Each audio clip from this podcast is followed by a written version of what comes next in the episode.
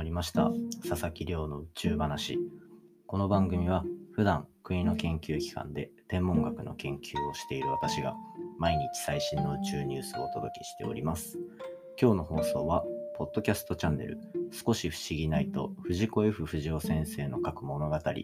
のゆうすけさんの提供でお送りしております。ゆうすけさんどうもありがとうございます。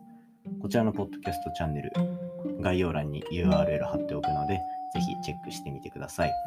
ということで、今日の本題はですね、スバル望遠鏡という世界最大級の望遠鏡が土星の衛星を新たに20天体も発見し合計で82個の土星の月を見つけたっていうようなお話をしていきたいと思います。で今日のお話はですねこう日本がハワイに所有しているスバル望遠鏡と使って土星を観測してあげた結果ですねその結果今まで見つかっていた62個の衛星これなんか月みたいなやつですねあの月みたいに地球の周りを回っているのが月で土星の周りに回ってるその衛星っていうのを20個新たに発見したというお話をしていきたいと思いますのでぜひ最後までお付き合いください。よろしくお願いいたします。それでは、毎日恒例の近況報告、活動報告になりますが、これですね、普段聞いてる方はもしかしたら気づいたかもしれませんが、挨拶が少し変わりました。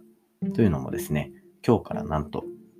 音声配信アプリ、 Voicy のパーソナリティとして新たにチャンネルを開設することになりました。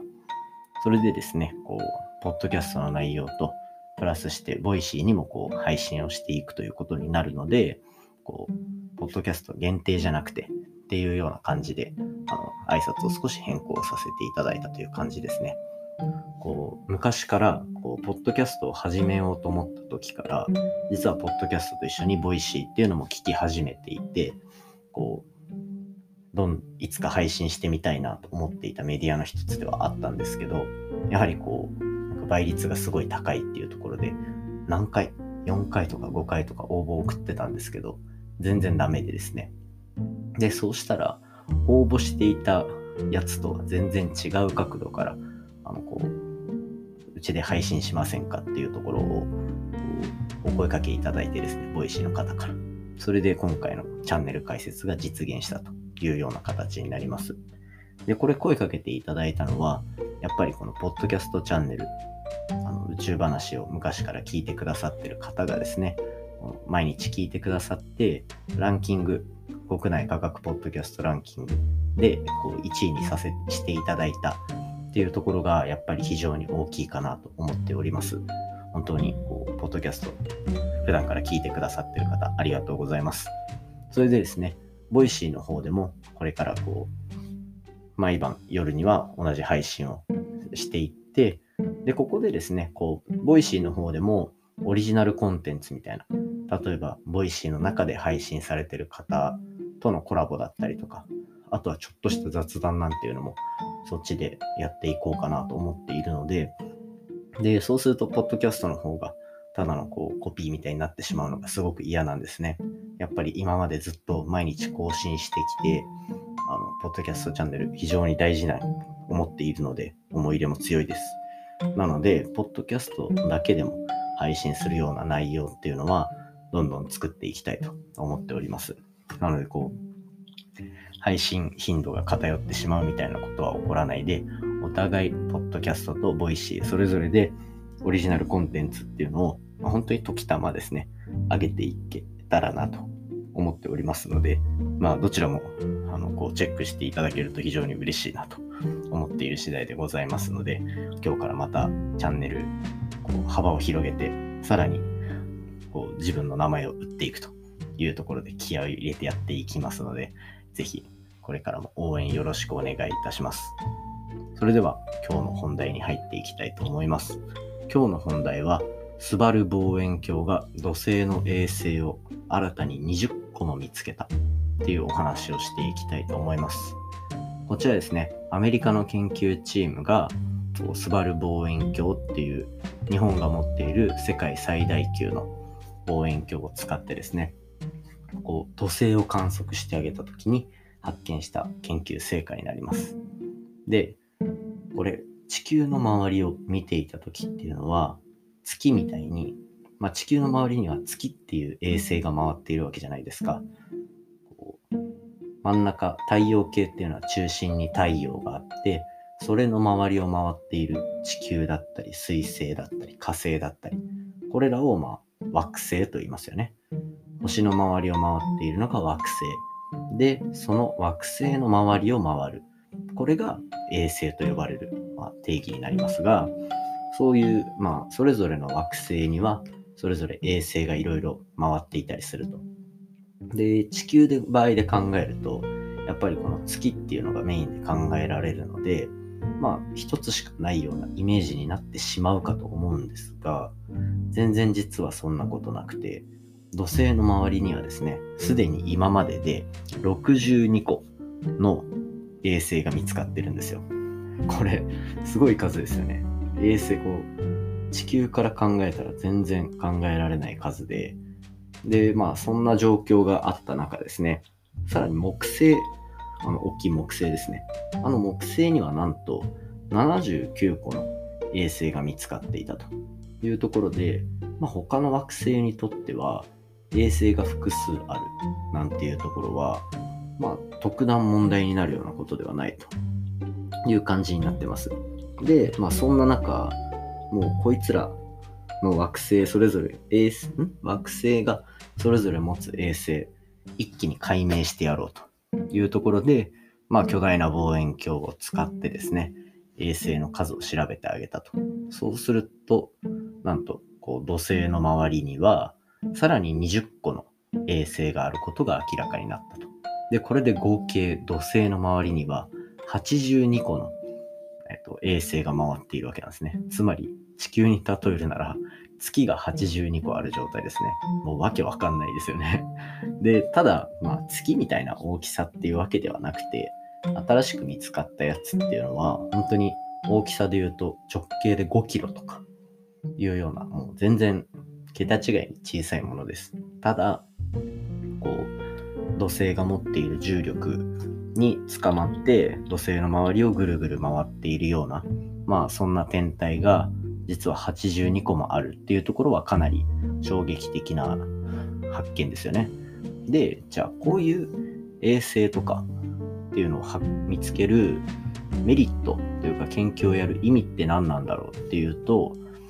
これって今までもこうポッドキャストでお話しさせていただいたかと思うんですけど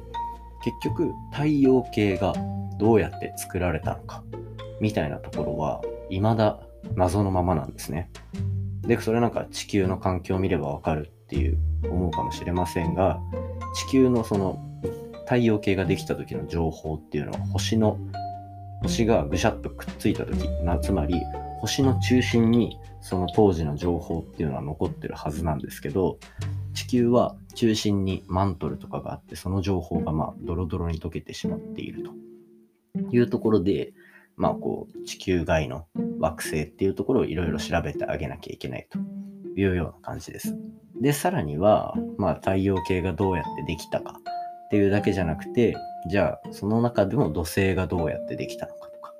あとはこんなに複数ある衛星ってどういうことなんだろうかみたいなところっていうのも結構まだ太陽系謎だらけなんですね。なんかこう何何光年先とかにブラックホールを見つけたとかなんかいろいろあるじゃないですか。遠くの星が爆発したとかそんな遠くの話をいろいろやっていたりする中で実はご近所さんっていうのも全然理解が進んでいないと。で今回はこんなたくさん回っているこの衛星、土星の周りの衛星はですね、どうやってできたのか、できた当時の環境がどうなのかっていうところが、まあ、今回の研究のあの焦点になると。で、今回、その星ができるとき、太陽が作られるときっていうのは、太陽みたいな星ですね、は作られるときは、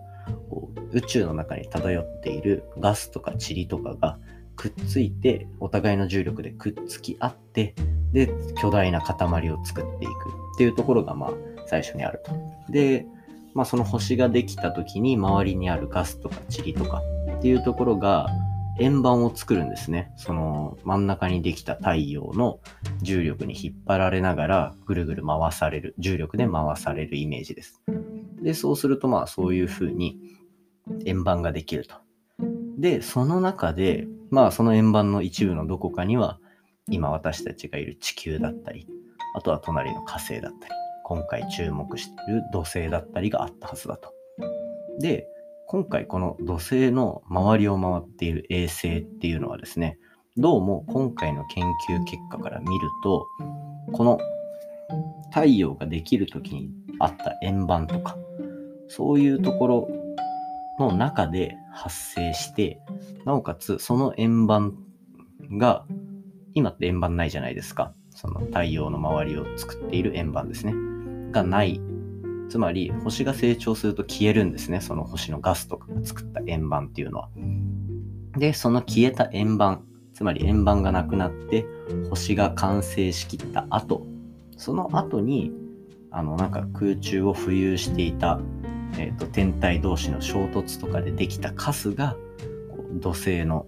重力につかまったみたいな理解の仕方になると。つまりは、こう、太陽ができた時とは別のタイミング、太陽ができて地球とか土星ができたのとは別のタイミングでできた衛星群なんじゃないかって言われています。で、皆さん想像する土星って輪っかがあると思うんですけど、今回話している衛星っていうのは、その輪っかよりもかなり離れたところをぐるぐる回っているような衛星群になっています。まあ、こんな感じで、こうつまり土星の周りの衛星っていうのは太陽が作られた時にできた私たちの地球火星土星とかそういうのとは違うタイミングでできたまた別のあの歴史を持っているような衛星だということが今回の研究で明らかになったそうです。なので研究者はまた新しくいろいろ考えなければいけないポイントが増えたというような感じでなかなかこの後も土星の周りの衛星っていうところに注目が集まるんじゃないかなと思っております。で、実際に人間が月に向かう時とかも月の環境、つまりは地球、月がどういう風にできたのか、なんていうところもどんどん研究がさらに進んでいくと思いますので、こう皆さんには、この宇宙話を聞いてる皆さんには、衛星っていうのがどうやってできるのか、まあそんなところっていうのを少し気にしながら宇宙のニュース覗いてみていただけたら嬉しいです。今回の話も面白いなと思ったらお手元のポッドキャストアプリでフォロー、サブスクライブよろしくお願いいたします。番組の感想や宇宙に関する質問については Twitter で募集しております。ハッシュタグ宇宙話、宇宙が漢字で話がひらがなになっておりますので、じゃんじゃんつぶやいていただけたら嬉しいです。それではまた明日お会いしましょう。さようなら。